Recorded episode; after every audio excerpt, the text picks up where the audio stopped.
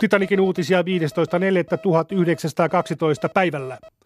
Neitsyt matkallaan ollut RMS Titanic törmäsi viime yönä jäävuoreen. Kello 23.40 laivan tähystäjät huomasivat suoraan keulan edessä jäävuoren. Nopeasta toiminnasta huolimatta Titanic ei ehtinyt väistämään, vaan osuma vuoreen teki kylkeen repeämiä 90 metrin matkalle.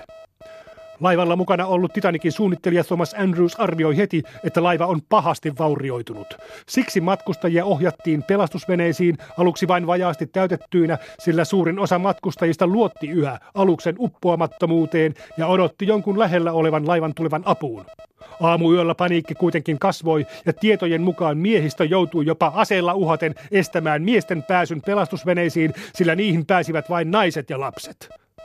Pelastusveneitä oli määräysten mukainen määrä, mutta paikkoja niissä oli vain 1178 ihmiselle, vaikka laivalla oli yli 2500 matkustajaa.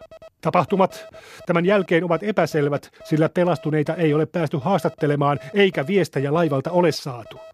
Tiedetään, että RMS Karpaattia on ottanut kyytiin suuren joukon pelastusveneisiin siirtyneitä matkustajia. Joidenkin tietojen mukaan Titanic on kuitenkin pysynyt pinnalla ja sitä ollaan parhaillaan hinaamassa New Yorkiin.